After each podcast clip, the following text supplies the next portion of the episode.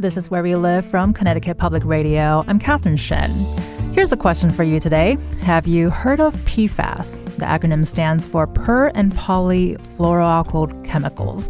I know that was a mouthful, so to translate, these are a group of man made substances, sometimes called forever chemicals. And they're called that because they're so tough to break down and have been shown to build up over time in the soil, sea, and even in our bodies. They've been used in a lot of household and even body care products because of their slip resistant properties. The U.S. Environmental Protection Agency, or EPA, recently updated its standards around PFAS. The standards promise stricter enforceable limits that would require public water systems to add filtration or to find another source. So, what will that mean in Connecticut, where water quality isn't uniformly monitored and where the advisory limit currently in place is double the EPA's updated limit? On Friday, U.S. Senator Richard Blumenthal announced $73.5 million in federal funding for Connecticut. Connecticut's cleanup, stressing that without federal dollars, the EPA's enforceable limits were meaningless. Local and state governments need investment to take action. We can't just tell them, abide by the standards. We need to give them the investment that it will take to comply. And that's what this 73.5 million will help to do. More is needed, no question. First step, not the end, but it is a big first step.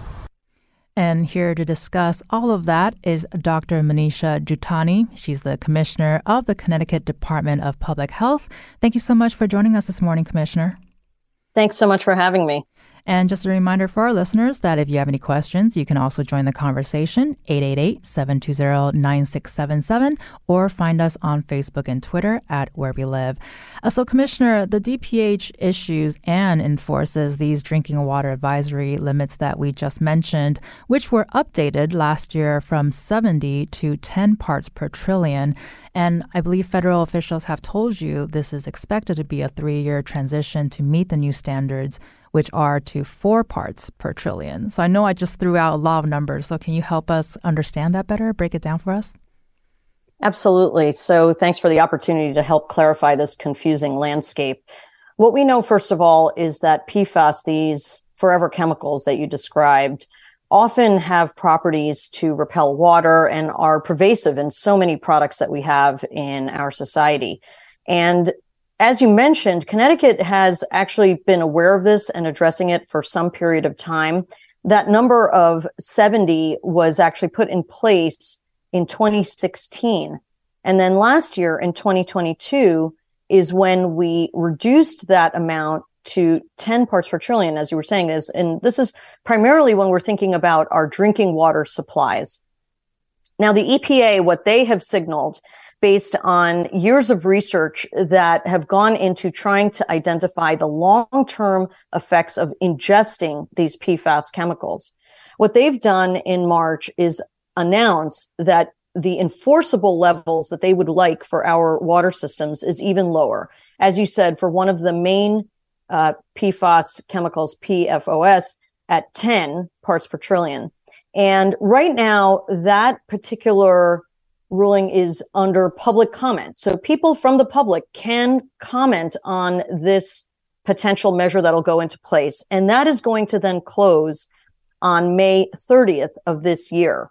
And then after that is when over the course of the next several months and years, the rollout of these new enforceable limits would be put into place. And so we'll definitely get into the processes in a little bit because we'll be hearing from um, Connecticut Mirror's investigative reporter Andrew Brown, who explains in his reporting that one part per trillion is about a drop per 20 Olympic size swimming pools. That's quite the analogy. So I want to ask you, Commissioner, you know, what are your concerns about contamination in Connecticut, especially you mentioned just now uh, in the long term? So I think this is the type of situation where we need to be aware, we need to be vigilant and think about how we can address this, but we also need to recognize that the impacts are those that are longstanding. And so I do want people to realize this isn't something to uh, really be overly worried about in the short run, but it is something that we absolutely, absolutely need to take care of. And so I think what I think about when we look at our water systems is that these types of chemicals, as we've identified, are in so many different places in our society, but we're really trying to reduce the long-term potential impact that they can have. And that's why this reduction over the last several years has been very important so that our water systems can get into compliance and get into a place where we are protecting our public to the best of our ability. And so, with a lot of regulations and policies, we know it takes a long time or to take take some time for it to be in place or for people to be more aware of.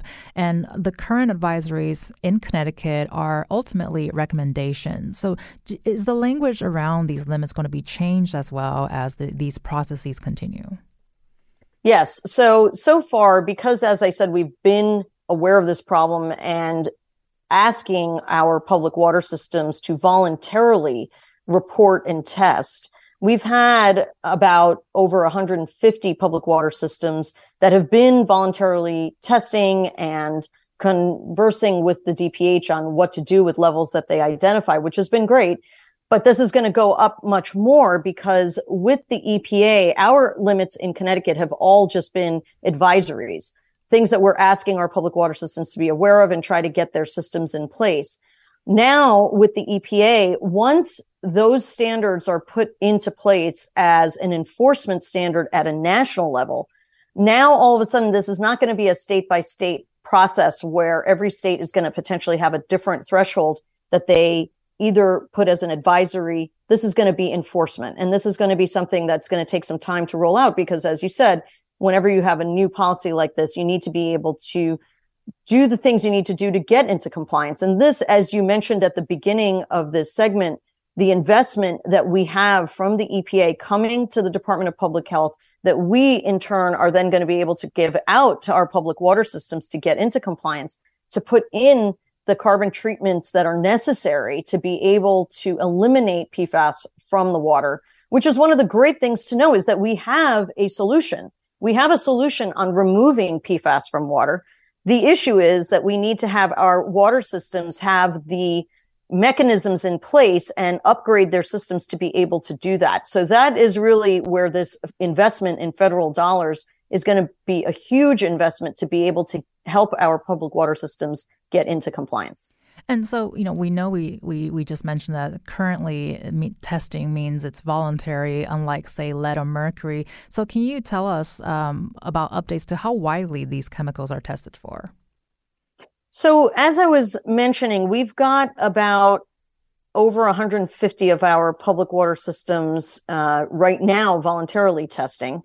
And that serves about uh, 1.7 million people in our state.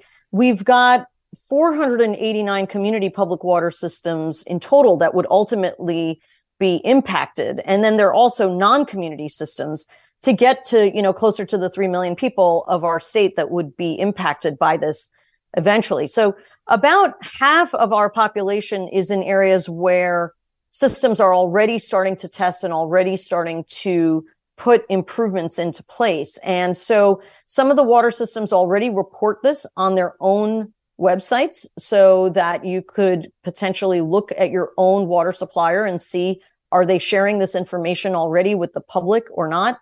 And that's the difference with if this EPA rule now goes into effect, let's say by the end of the year and rolled out over the next three years, is that everybody would be required to test and report on those levels. And so you told Andrew Brown with the Mirror that around 65% of community water systems were reporting PFAS levels to you. And with the policies that are ongoing, is the goal to be 100%? Absolutely. So right now, we are doing this, as you said, on a voluntary basis. But if the EPA rule goes into effect, it will be mandatory. There will there will be no voluntary reporting anymore, and uh, that's a good place to be when it comes to a health threat, so that we can actually make the impacts that we want to have for our population at large. And so these EPA enforceable limits wouldn't really apply to the 300,000 private drinking water wells here in Connecticut. Is that a concern? So for those, you are right that they will not necessarily be under the same regulatory authority, but 98% of consumers are on regulated public water systems that would be affected. For those that are not, obviously the fact that this is something that has been recognized as a health threat will hopefully become more and more of a recognition and people will understand that this needs to be tested for. I also want to just let people know that bottled water is also not immune from PFAS. It's not like the solution is necessarily to just go to bottled water. And our five uh, bottled water suppliers in the state, and that may not be all the bottled water that somebody could get off a shelf, but those that actually bottle their water in the state have also been required to start looking at these issues of PFAS. So, you know, we're limiting the scope and making it a smaller and smaller segment of the population that would potentially be at risk. But you are correct that not everybody would be under this regulatory authority. The good news is that 98% of consumers would be. And I was going to say because it's it's not everyone, as you just mentioned um, right now. So, is there a way that residents can check whether their water is safe, or is this is this something that they should be concerned? Because we also don't want to be alarming, right? Right, exactly. And I really do want to stress that fine line. What we're looking at is long term effects of PFAS. And that's not to undermine that those effects are not real. But I think, as I mentioned, you can first of all check with your uh, your water supplier whether they actually list it online and it's something that's easily accessible or or contacting them and find out where they stand in the process to get a better sense of uh, where your water system might be uh, impacted. I think the other thing to note is uh, my understanding is that routine uh, water filters, water pitchers do not necessarily remove PFAS. You need a little bit more of an elaborate system in your home, um, at which those systems are a little bit more expensive uh, in several hundred dollars range. But those would be the kinds of things that people could do that could potentially reduce the risk even further if you were to, for some reason, identify that the levels are higher in a particular area where you live. So, uh, Senator Richard Blumenthal had stressed that we talked about federal dollars earlier, and so he mentioned that those dollars were to ensure water companies can get into compliance without raising rates for consumers. Do you have concerns about that, or what are your thoughts? So, I think that this first investment is a big, big step in the right direction. And I'm so grateful for our delegation that has been advocating for Connecticut at the federal level and has been able to help pass this bipartisan infrastructure law, which is bringing millions of dollars into our state to deal with PFAS, but also to deal with problems like lead service lines, which are the pipes in the street that bring ultimately then water to given homes and getting those old pipes that have lead in them out as well. And so a lot of this money is going to fund both of these projects. I think some of the problem that we don't know is because not everybody has been testing for some of these things or have an inventory for something like lead service lines, we may not know the full scope of the problem until people start doing that. So for PFAS in particular, what we're talking about now, as I said, many, many systems are already voluntarily testing for this and they're well on their way because the Department of Public Health has been sounding alarms on the health effects of this for many, many years now. But I do think that there may be additional investment that may be necessary. I think one of the best ways we can show that the return on this investment is to get started on the work. And that's what we plan to do this year in starting to give an, give out some of the first set of money that will be able to fund projects to deal with PFAS directly. Well, this is certainly not going to be the last time we'll be having this conversation. So we'll definitely be following up in terms of the processes. And of course, while we have you on, Commissioner, must ask a different kind of testing is uh, the latest recommendations you might have around COVID um, in regards to uh, boosters and vaccines. So thank you for asking that. You know, we've obviously come a very long way when it comes to COVID, but one of the things we do know is that four out of five people who are eligible for the newest booster that came out in the fall have not received it. This booster is specific toward to all really all the Omicron variants that you've been hearing about. There are so many different Omicron variants and subvariants that, you know, have come out over the last year plus. And getting that booster will ultimately be the best safety you have to reducing your chance of getting infected, reducing your chance of needing to go to the hospital or having more serious outcomes from COVID.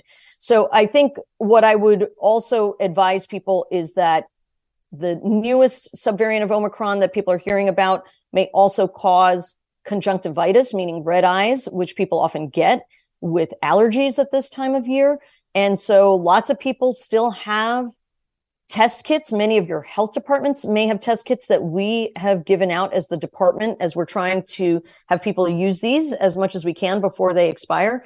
And I would just recommend, especially if you're somebody who's older or has any immunocompromising conditions and could benefit from antiviral treatment like Paxlovid as an example, that get, testing yourself and potentially getting treated, which is one of the biggest reasons to test also, especially if you're eligible to get uh, medication, which many people would be, that this is a way that we can help protect people, save them, and protect other family members. So again, just to keep in mind that if you haven't gotten a booster in the last year, you likely are el- eligible and there's no time like the present to get one. You've been listening to Dr. Manisha Juthani, who is the Commissioner of the Connecticut Department of Public Health. Thank you so much, Commissioner, for your time this morning to help us understand about PFAS and the latest update on the booster. Appreciate you inviting me. Thank you so much. And coming up next, Connecticut Mirror investigative reporter Andrew Brown responds to our conversation just now, and also a scientist heading up a PFAS focus lab at the University of Rhode Island will be joining us. What are your questions for them? You can also join the conversation 888 720 9677. That's 888 720 WNPR, or find us on Facebook and Twitter at Where We Live.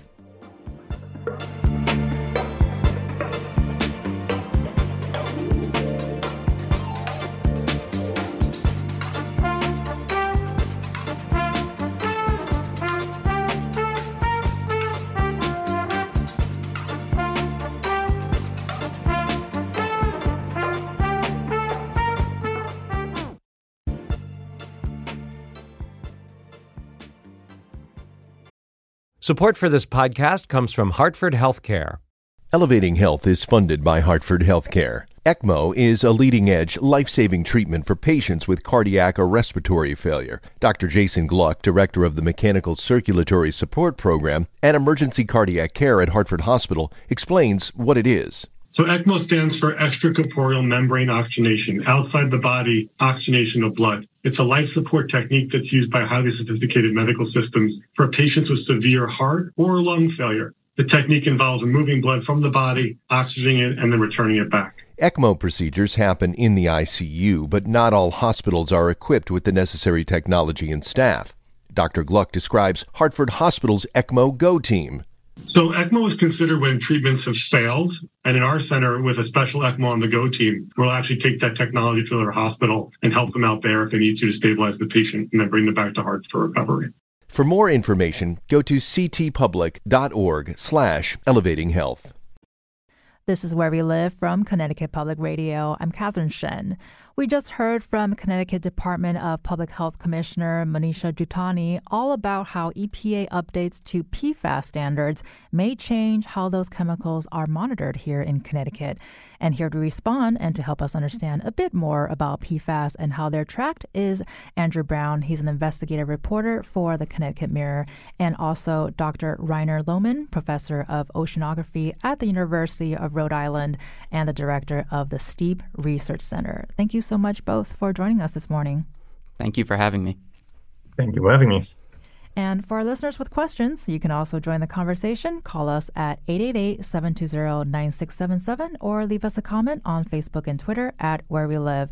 So, Andrew, you're sitting here with me in studio today, and um, you've been listening to our conversation with Commissioner Juthani, and you've also spoken with her for many of your reports. So, are there any thoughts that you have with what she shared with us this morning? Anything that jumped out to you? I, I thought that uh, her comments really just emphasize how big of an endeavor this is to um, require public drinking water systems throughout the country to finally start testing and uh, treating for PFAS compounds. Um, this has been a step that's been, you know, I think anybody who's been following this for a while, it's been coming for over a decade. Um, and the fact that it's finally here, it, it just shows the logistical um, tasks that will need to be, uh, you know, accomplished to get all of these public drinking water systems to comply.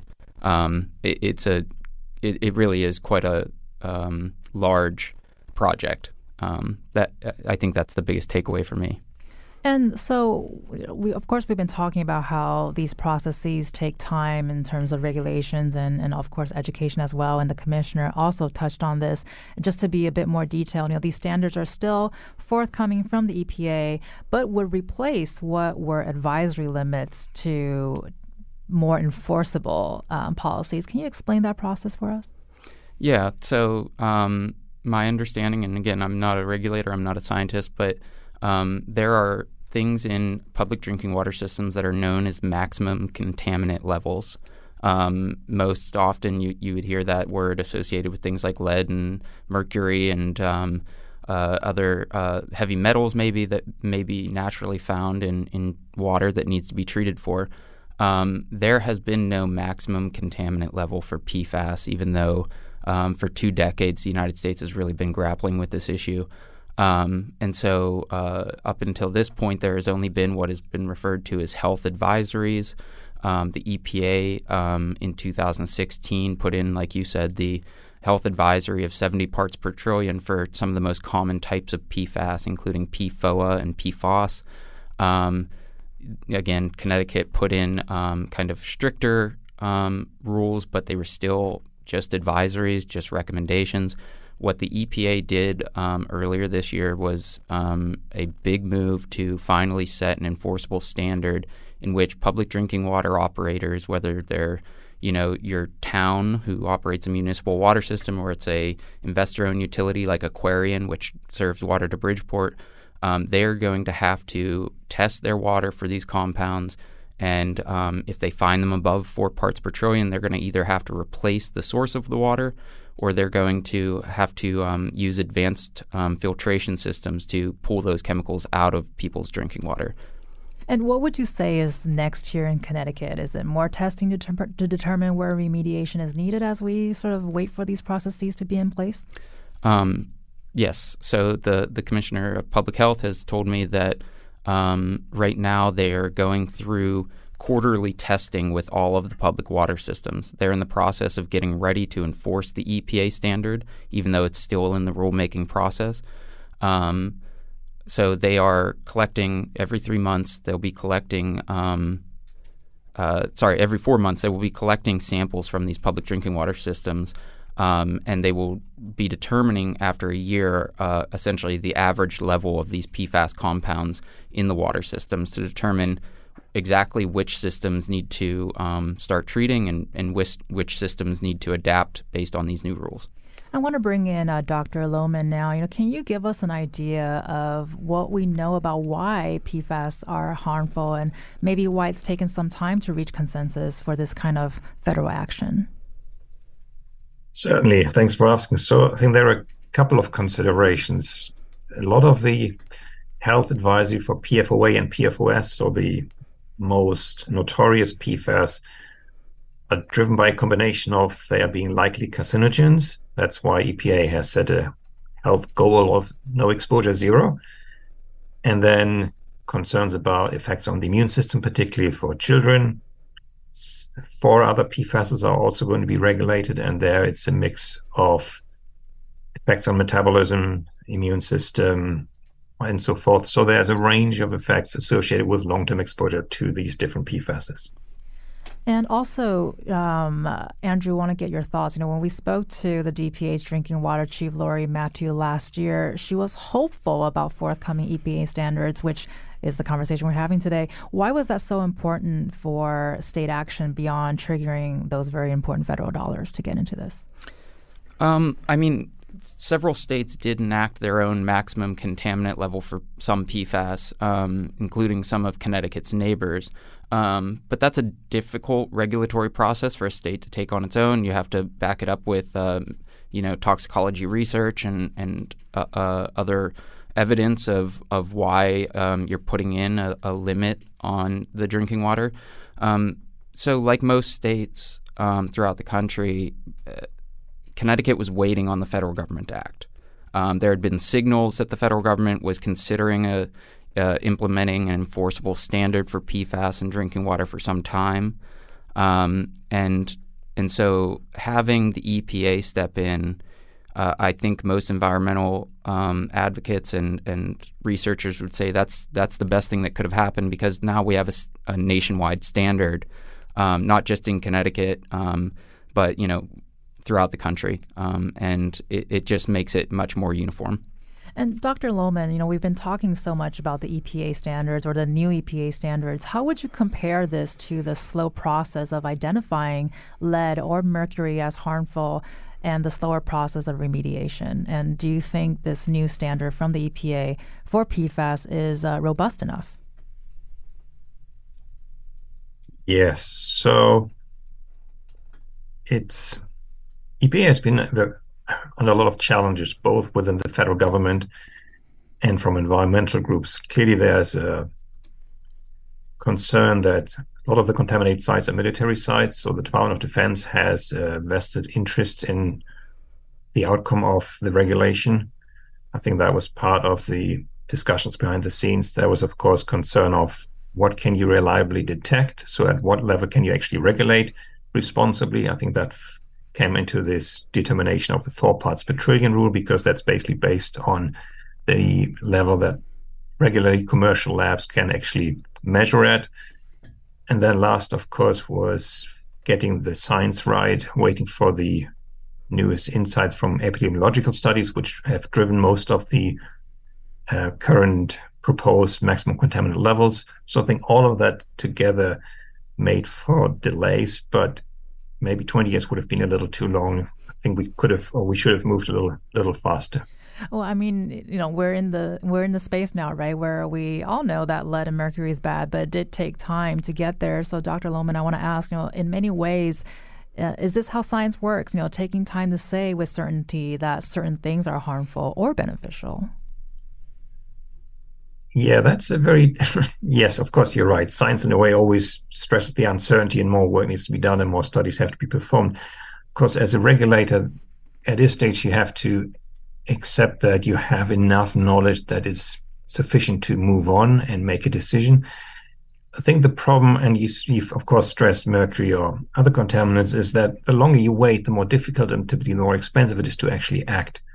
What we've seen from mercury is that over time and as more studies are performed and more insights are gained, that regulatory levels actually decrease because we realize there's more and more danger of exposure.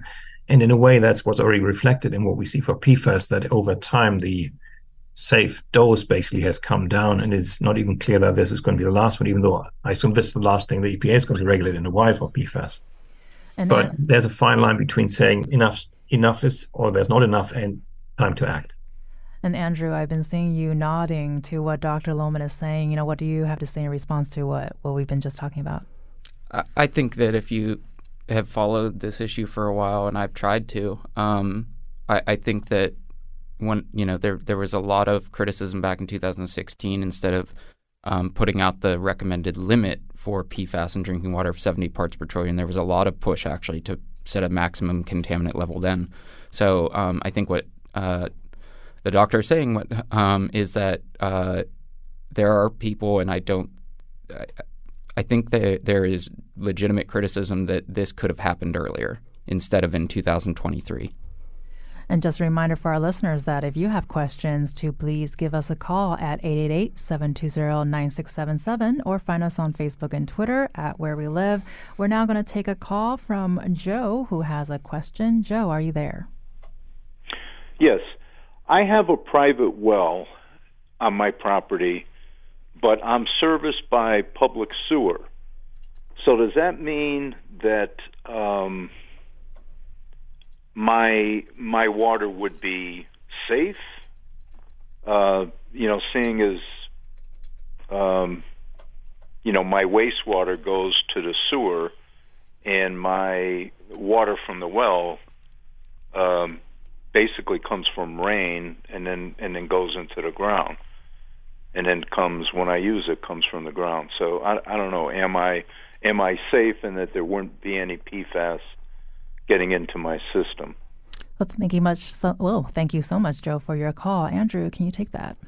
Yeah. So you are going to be one of the people who is served by a private drinking water well. Private wells in Connecticut are not regulated in this fashion. The EPA rule that's being developed um, is for um, essentially public water systems, community water systems, which is serves um, around 20 people or more, 20 households or more. Um, so y- you are considered a private well, which means that um, testing for contaminants in your water is up to you. Um, you can hire private labs to conduct that testing, but you know I, I've talked to public health officials here in Connecticut, and what they've said is with private wells, you know a lot of people don't even realize, even without PFAS, um, that there could be contaminants in their well um, that they need to test for, and, and that includes, um, you know, uh, other heavy metals or, or, things that naturally occur in the earth that may be pulled into somebody's drinking water. So um, the EPA rule does not does not deal with uh, private wells that serve, you know, one house. Um, that is up to the homeowner and the person who owns that well. And we're going to take another question from George in Ellington. George, are you there? George, are you there? George might not be there right now, and that is okay. So we're going to turn our attention back to Andrew still. Um, some states had actually set their own enforceable limits. You've reported this in your stories, which includes New Jersey, New Hampshire, Maine, Michigan, and Massachusetts. Can you tell us a little bit about that? Yeah, I mean, uh, there, like I said, this this issue has been um, of you know a, a, major debate for quite a time. Um, and some states have had far bigger exposure um, events than Connecticut has. You know, um, some of the major exposure that has been talked about nationally is actually from Air Force bases. There was a chemical um, laden foam that was used to put out jet fuel fires um, um, on many Air Force bases. And so there are drinking water systems that are near those Air Force bases that have very um, elevated levels of PFAS. Um, and so, in instances like that, where it became uh, much more of a public subject to talk about um, these chemicals, um, state regulators, um, in the absence of EPA action, started taking their own steps to create maximum contaminant levels for their public drinking water systems. Um, and so you've seen those numbers grow. I believe New Jersey was the first one to take that step. Um, and other states, again, in recent years have, have moved to get ahead of that curve. And Andrew, what do we know about legislative movements here this session? You know, on Friday we heard from Senator Blumenthal and uh, Long Island Soundkeeper Bill Lucey alluded to the bills with part, uh, bipartisan support that would help with testing. You know, what are what do you know about what's going on with there over there? There was a bill that um, originated at the beginning of this session in Connecticut. Um, uh, I believe it was Senator Kushner, Julie Kushner, um, sponsored that bill, and uh, it would create a fund to help municipalities who need to test for or treat um, drinking water. Um, the bill actually seems more targeted not towards public water systems, which we have been talking about, which would be under this EPA regulation. Um, it's actually what the caller was just talking about, um, which would seek to help um, individual homeowners with private wells um, to add uh, filtration systems so that their drinking water is safe. Um, and that bill made it out of the Environment Committee here in the Connecticut legislature. Um, and could be, um, you know, brought to the floor in the House and Senate at some point in the near future. And we got about two minutes left, but I do want to ask Dr. Lohmann, you know, can you give us a sense of what treatment looks like? Because generally, this is a very long, complicated, and expensive process. Certainly. So, for the typical drinking water provider, the treatment would consist of granular activated carbon, so big, big filters with a lot of carbon. There's typically two in series, and there's testing in between. So once the first one basically loses its capacity to hold the PFAS back, then the second one takes over and the first filter is replaced. That's the typical approach. If you have a much higher rate of contamination, you might go to more expensive treatment options. There's ion exchange resins, but typically for most situations, big activated carbon filters will do the job. You've been listening to Andrew Brown, who's a Connecticut Mirror investigative reporter, and Dr. Rainer Lohmann, who is the director of URI's STEEP Research Center. We'll be continuing this conversation after a quick break. And if you have any questions about PFAS, give us a call, 888 720 9677. That's 888 720 WNPR, or find us on Facebook and Twitter at Where We Live.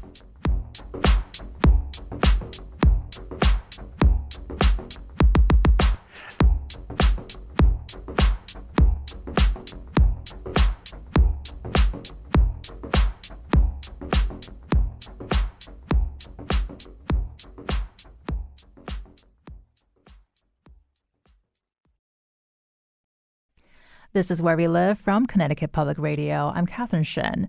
This hour is all about PFAS and how the man made forever chemicals are being tracked where we live. And back with us to discuss it is Andrew Brown, who's an investigative reporter for the Connecticut Mirror, and Dr. Rainer Lohmann, who is a professor of oceanography at the University of Rhode Island and the director of the STEEP Research Center. So, Andrew, I want to bring this conversation back with you. You know, you've covered some of the litigation around companies that historically manufactured these chemicals. How could these new these new federal standards affect that litigation? Um, yeah, so I covered um, some mass litigation over uh, particularly the firefighting foam um, that has contaminated so many public drinking water systems throughout the country. Um, and uh, there is hundreds of lawsuits right now that um, are amassed in federal court, actually down in South Carolina, where I used to work.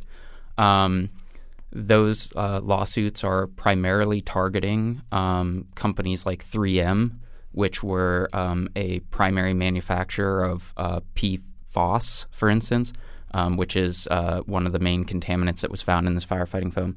Um, I don't, you know, I don't know where that litigation is heading. It's obviously a huge liability for those companies, um, but creating this regulation is likely to add to that. I can't think that it would do anything else because you're going to have public water systems that um, who thought their you know drinking water was safe, who are now um, dealing with the cost of uh, upgrading their filtration technology and dealing with these chemicals. So you know that mass litigation that I referred to down in South Carolina, um, there is uh, many public water systems that are suing. There are attorney generals who are suing um, you know, a, a, bunch of other public affiliates who are trying to recoup the cost of essentially the environmental contamination that they are now um, forced to reckon with. Um, so I, I, think that you know there have been investment analysts who monitor 3M um, and other companies that are were you know working in this field who have said that this liability could potentially um, climb to the level of an asbestos related um, legal liability. So we've been learning a lot about how this can impact the public. And, and Cyril on Twitter asks, what steps can regulators take to eliminate PFAS? Um, I, you know, there's there's a lot of talk uh, nationally from what I've read about um, you know what to do with uh, these chemicals in uh, cosmetics and uh, in food packaging. That discussion has also happened here at the state level um, with the food packaging. Um, you know, I don't think many state governments are going to get into figuring that problem out. That would probably be more of a federal level. Um, what I can say is, uh, going back to the firefighting foam, Connecticut has already taken the broad steps to try to reduce exposure um, from that source. Um, in recent years, the state has um, created a take back program um, for local fire departments um, to essentially get rid of the what is it's commonly referred to as a triple F foam, um, and to replace it with a um, a different type of firefighting foam that would not have the PFOS in it. Um, so you know there are compliance steps that the state is trying to take on that, but it, these chemicals, like like you said in the lead-in, are ubiquitous. They're they're in a lot of different products. They uh, you know they obviously had a use um, in a lot of different things, including Teflon pans and waterproof clothing. So um, it's not an, an easy step to start eliminating those sources. And we mentioned Long Island Soundkeeper Bill Lucey earlier, who also spoke to the corporate liability at Friday's press conference. Let's take a listen. This is exactly why we have these governmental institutions, because there are people who cause this pollution, whether on purpose or not. The courts are going to decide that and figure out how much they need to pay for their share of polluting our water. But that's going to take years. People need to get protected right now. And so the federal government's stepping in with these these excellent resources and yeah, this is a step forward. This isn't just a, a checkbox. I saw you nod again, Andrew. What are what's your response to what Bill Lucey said?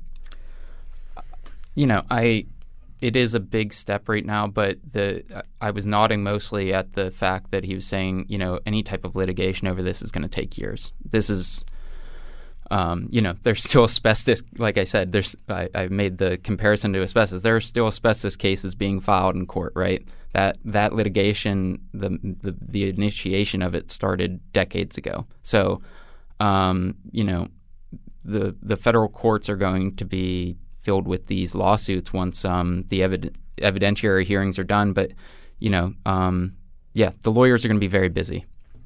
And and Dr. Lohmann, uh, can you tell us about the STEEP Lab and its role in the region? You know, are you also looking at Long Island Sound? Sure. So the STEEP, STEEP Lab is actually an acronym for we're looking into the sources, transport, exposure, and effects of PFASs. And our studies basically cover different New England states. Focus was on Cape Cod, where there was a known um, AFFF, so a firefighting foam in the groundwater, and so we actually looked into private wells on Cape Cod, and luckily most of them were fine with respect to PFAS. A couple were not, so it's always a bit of a chance you take with a private well unless you test. But we did some work, Gradstone and Matthew Dunn, in the Pawcatuck, and maybe not surprisingly, there's a history of different textile mills, and there's some historical waste lagoons, and those have high burdens of PFAS in them. So there's a constant supply, particularly when it rains, of these PFAS into the river. And I think that's the lesson we've learned with PFAS is they've had so many uses that they really show up in unexpected places. And yes, as was said, it's going to take quite a bit of time to uh, minimize the impact. And we've been focusing a lot of this conversation on drinking water standards, but what are your concerns about our environment in general? You know, how does PFAS um, impact the environment? Yes, uh, of course, it's a little easier to perform medical studies on humans. You know, we can get their records and ask them about how they feel, and the environment is a little more challenging. But we know basically all top predators, be they polar bears or birds or seals, have very high levels. I think there's evidence that it impacts them just as it impacts human in the long term. And in the environment, we know.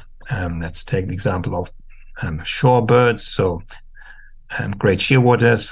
Um, student of mine looked at them, birds that always live off the coast, of Massachusetts, and we find them in those birds just as much as birds that live closer to coast. PFAS are everywhere. They're basically in all big animals, so it's it's a sad story. And uh, it is a sad story, and I think everything is so connected with you know humans and the environment and, and animals that you just mentioned with nature too. You know, and so we we talked about the corporate liabilities too, especially since obviously that impacts us as well. And I know you're not focused on this as a scientist per se, but how does that affect the work you do? Yeah, I think there's a little more scrutiny these days because there's commercial interests in um, preventing too strict strict standards. I think now that EPA has made their case, it's a little more difficult for the companies to say there's no evidence of effect. Um, but yeah, I mean, some of my colleagues on my PFAS team have been asked to submit all of their records, so Freedom of Information Act, and maybe that is routine for industrial partners, it's not routine for academics. So it basically slows us down, and it's a bit like a warning shot from certain industries saying, "Oh, we don't really want you to do too much work in this area." And I know we we touched on this a little bit earlier, but what what's your response to the new EPA limit in terms of how robust is four parts per trillion in your view, especially with your studies? I think I was I was positively surprised that EPA came to this conclusion. It's roughly in line with what several New England states have instituted at this point. Like Massachusetts regulated 20 parts per trillion for six PFAS. And if you do the math with EPA standard, it's not that different. Um, EPA made its case basically on a combination of the health goal, which is to be as low as possible, but also have achieve something that is technically technologically feasible, and then also that can actually routinely be measured. So they came up with this compromise version of four, which seems appropriate at this point.